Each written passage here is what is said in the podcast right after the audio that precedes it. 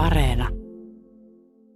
Joo, eli, eli se on vehnä- ja ruismylly mm, meillä.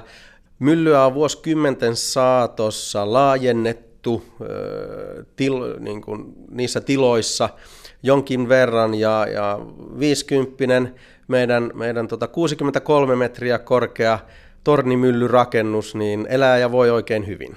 Eli se käy vielä täysillä? Joo, aivan, aivan täysin. Eli meidän, meidän vehnä- ja ruisjauhojauhatus on, toimii siinä kiinteistössä. Tämä koko tehdasaluehan on täynnä kaikenlaisia rakennuksia, koko ajan niitä tulee lisää, niin voitko paketoida sen, että mitä kaikkea tänne on lähivuosina tullut? Joo, viimeinen vuosikymmen Fatserin Lahden tontilla on ollut paljon kasvua kauran parissa. 2012 rakennettiin Fatser Myllylle ensimmäinen meidän kauramylly ja, ja vii, neljä vuotta sitten sen kapasiteetti tuplattiin ja, ja nyt juuri valmistui meidän, meidän sitten uusin kauramyllyn kapasiteetin tuplaus. Eli, eli sen puitteissa on rakennettu paljon. Sitten nyt on rakennettu kauran, kauraa, kun prosessoidaan, tulee kauran kuorta. Tässä, tällä välin on, on keksitty, että kauran kuori, kuorta voidaan jalostaa ksylitoliksi ja on rakennettu ksylitolitehdas. Ja, ja myös sitten, jotta meidän päästään vastuullisempaa energian käyttöön, niin, niin se mitä jää ksylitolituotannosta vielä jäljelle, niin voidaan käyttää energiaksi sitten tuossa kattilalaitoksella, jossa voidaan, voidaan sitten tuottaa höyryä ja, ja, ja tuota, kaukolämpöä tälle tontille. Mitä tässä kauratuotteiden kysynnässä on sitten tapahtunut tai tapahtumassa, että tämä on yhtiön kannalta järkevää satsata? Maailmanlaajuisesti kauratuotteiden kysyntä on tasaisessa hyvässä kasvussa. On löydetty uusia tuotealueita, joihin kaura soveltuu hyvin raaka-aineeksi, joten se antaa hyvän, hyvän pohjan sitten myös meidän, meidän liiketoimintojen kasvulle. Ja, ja kasvu on samantapaista niin Suomessa kuin Pohjois-Euroopassa ja maailmalla yleisemminkin. Mutta missä se teidän tuotekehitys menee? Varmaan tutuimmat tuotteet moni osaa miettiä, että puurohiutaleita ja muita sellaisia, mutta mitä, mitä korkean jalostusarvon tuotteita on lisää? Toki peruskauraleivonta, aamiaistuotteet on kaurassa sitä meidän ydin tekemistä ja osaamista. Kaurajuomat on, on tullut meidän ydinliiketoimintaa vahvasti ja siinä on, on vahvaa kasvualuetta.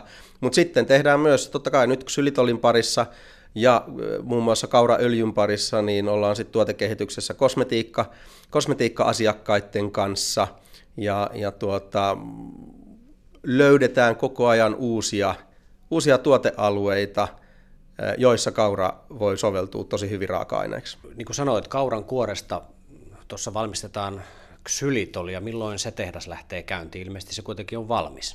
Joo, kyllä se on valmis ja siellä on jo, jo hyvinkin testiajoja ja, ja ensimmäisiä tuotantoajoja tehty, että, että se sujuu ihan, ihan hyvin. Kasvusta puheen ollen, kun katsoo tätä tonttia, tämä alkaa olla maalikon silmiin aika täynnä, täyteen rakennettu. Onko teillä tilaa kasvaa enää tässä, tässä paikassa? Kyllä meillä on. Meillä on tässä eri liiketoimintoja. On sitten myllyliiketoiminta, totta kai isoimpana leipomoliiketoiminta, makeis, makeisliiketoiminta tekee hapankorppua ja, ja sitten meidän foodtech-bisnesyksikkö Xylitolia on ajateltu niin, että kun on hyviä bisnesideoita eri liiketoiminnoilla, niin tässäkin pystytään Lahdessa vielä kasvamaan vuosikymmenten saatossa.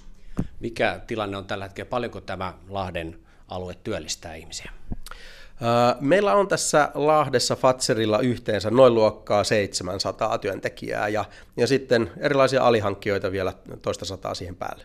Ja sä oot Myllyn toimitusjohtaja, miten paljon sillä bisneksellä on työntekijöitä? Meillä on noin luokkaa 100 työntekijää tällä hetkellä. Niin paljon te tarvitte vuositasolla eri, eri viljalajeja tai muita tänne, että toiminta pyörii? Joo, meidän riippuen vähän myynnistä, niin, niin käytämme kotimaista viljaa, vehnää, ruista, kauraa, kaikkia niitä myös sitten luomuna, noin luokkaa 150-200 000 tonnia vuosittain. Miten hyvin te olette saanut turvattua tämän, tämän tota, raaka-aineen saannin? Onko siinä ollut mitään haasteita? No totta kai, kyllähän se on aina haastavaa, varsinkin tällaisen kuivan vuoden jälkeen, että, että tilanne on ihan hyvä, mutta ei se, ei se ilman kovaa, kovaa työntekoa ole mahdollistunut.